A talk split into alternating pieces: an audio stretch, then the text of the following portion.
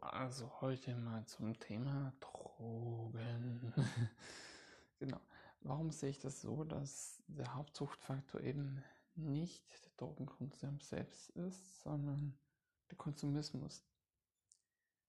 Also wenn ich jetzt zum Beispiel auf Cannabis gehe, dann gibt es die Leute, die sagen, es darf auf keinen Fall legalisiert werden. Immer so sagen, ah, da gibt es Leute, die haben richtig Probleme, bla bla bla. Wenn ich mir dann aber anschaue, wie wirklich damit gehandhabt wird, dann haben die Leute in der Regel andere Probleme gehabt, psychische.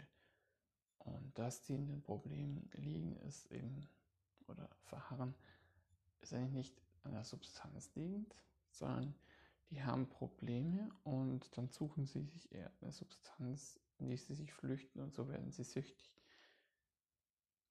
Und da ist dann, je nachdem, welche Drogen halt vorhanden sind, wird sich einer oder andere, das ist so eher die Regel. Und da ist jetzt nicht bei Cannabis selbst, aber auch bei anderen Drogen, die so ja Methamphetamin, das als Medikament tatsächlich zugelassen ist. Das heißt gar nicht so weit vom Heroin weg. Das ist natürlich noch wesentlich weniger als das, aber das Schlimmste danach ist als Medikament zugelassen. Wird in den USA sogar relativ oft verschrieben. Das heißt, dieses, das im Englischen Medicated Drugs heißen, kommt auch nicht von ungefähr. Man sollte das eh nicht sehen, meiner Meinung nach. Und so genauso sollte man eben auch mit Drogen umgehen. Nicht verharmlosen, sondern einfach, es sollte für den Einsatz signifikant sein nicht an was entsprechend rausholen möchte, abwägen etc. Und da gab es einen Olli Sykes, der Sänger von Bring Me the Horizon. Ich weiß nicht, ob, ihr, ob du ihn kennst halt. Das ist eine relativ bekannte Band, sagen wir es mal so. Und die sind bekannt worden mit The Eternal vor fünf Jahren und da, so 2015. Also jetzt sind schon fast sechs Jahre. Und der hat der Olli Sykes was erzählt.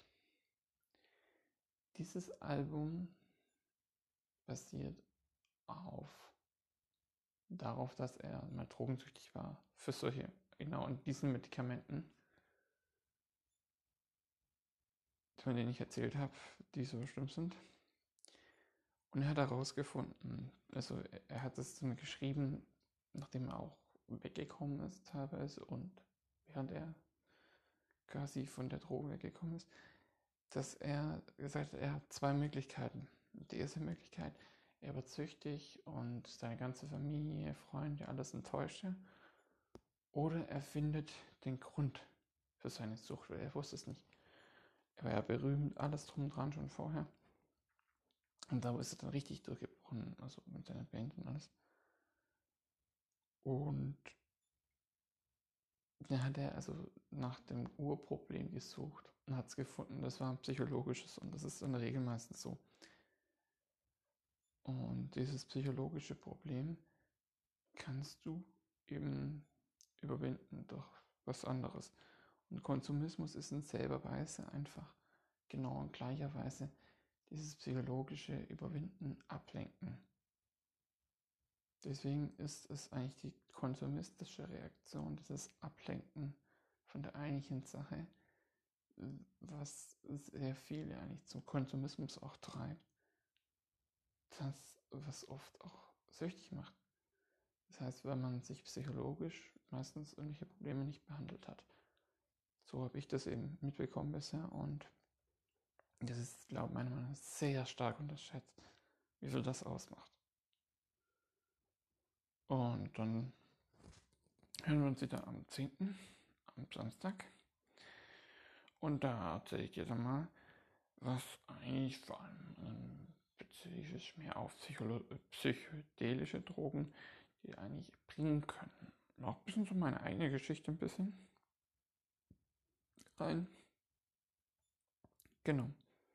Dann wünsche ich noch einen schönen Tag und ciao.